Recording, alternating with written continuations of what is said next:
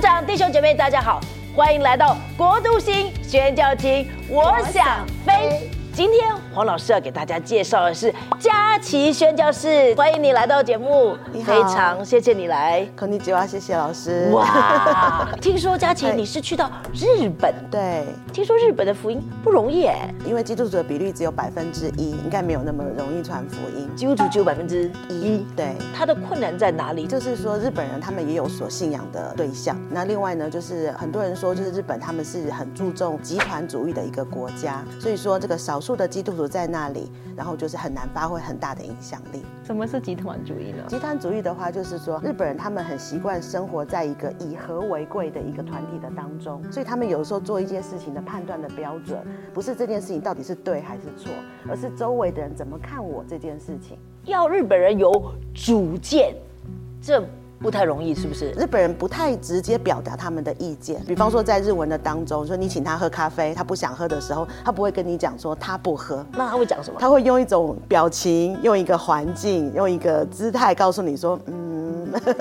日文叫做，比方说咖啡就 coffee h 您在那里多久啊？你怎么你怎么接触人？这怎么打破他们的这种太客气的文化？呃，就是要慢慢花很多时间去建立关系，让他知道说你是真心在关怀他，是用神的爱在陪伴他们。因为我之前去服侍的地方是是三幺幺的灾区，所以在那里一开始我们是以发送救援的物资，然后慢慢跟他们建立关系跟连接。可是如果说我们年轻人真的想要去日本，要准备什么？比如说广平他会化妆、剪头发、会做菜。我觉得要去日本宣教有一件很重要的事情，就是说，我觉得我们不只是喜欢日本，可能要更多的爱日本。我其实还没去过日还没去本啊，很想去看一看。我觉得他是对会喜欢日本的东西，哦，应该会逛街喜欢。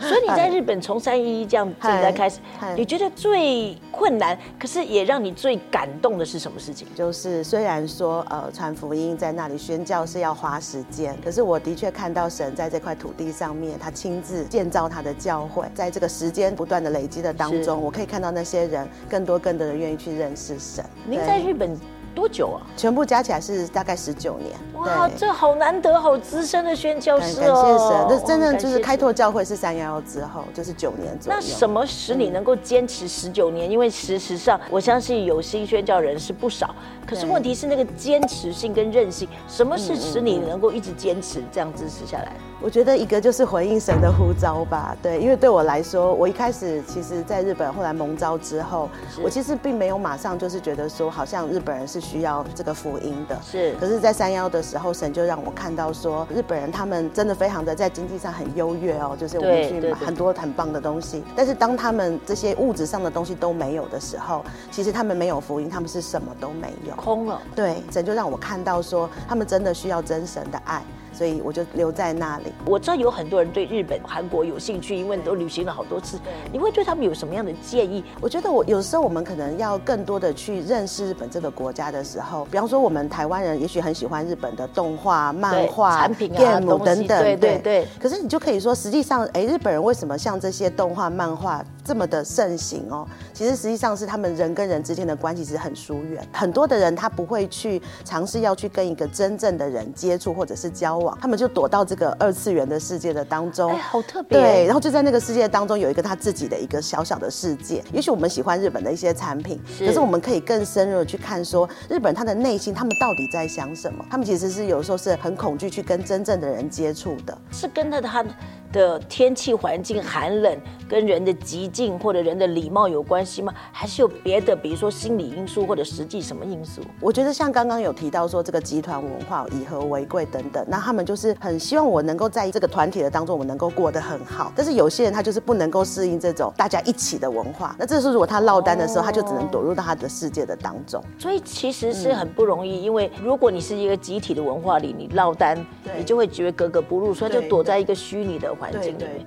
广斌，你对日本的教会有没有了解啊？我曾经有一个朋友，她嫁到日本去，她就讲说，其实真的不一样。而且我也听说日本的教会好像很小，是不是？对，日本的教会大概平均就是二十个人左右，20如果是三十个以上人以上的教会，就是大教会了。这样的稀少的人，会不会让弟兄姐妹好像很难聚集或很难成长？你怎么样帮助他们的？有的时候反而是因为人很少，就是说更多的你可以跟他建立比较深的关系。但是日本的教会就是有一些状况，就是通常都是牧者自己在传福音，那弟兄姐妹们感觉就是好像比较好像被动一点。那我再问一下，就是我知道年轻人有些人对这个日本的产品的爱好，所以他们会说几句日文。语言这件事情在学校工厂日重不重要？你会不会说日文？不会耶，我刚刚就想问了，如果我不会讲日文，我我去去日本宣教该怎么办？我觉得就是学习语言当然是必要的啦，因为才能够说清楚、讲明白。我要问一个比较深的问题，在日本这么一个极静宁静又是一个集体的国家，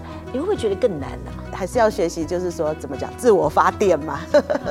对对对，就是如果你觉得你自己很孤单寂寞、没有力量的时候，也还是要有一些自己，比方说要自己的安息的时间。那您那么资深，可不可以跟我们的年轻朋友或者对宣教有负担的人，有哪一些东西是必备的，或者必须要出发之前准备的？最重要的一个就是说你跟神的关系，我觉得这不管是不是在宣教都是很重要的。我特别是觉得，如果要去日本宣教的话，有一件很重要的事情就是说，在小事上要忠诚、忠心的做每一件事情。因为我们知道日本人就是为什么我们喜欢买日本的东西，是因为日本的品质是有保证的。对，比方说你在那边，就是宣教师就是在那里过生活，来彰显神的荣耀，一个神的孩子的身份在那里生活。其实周围人都都在看你。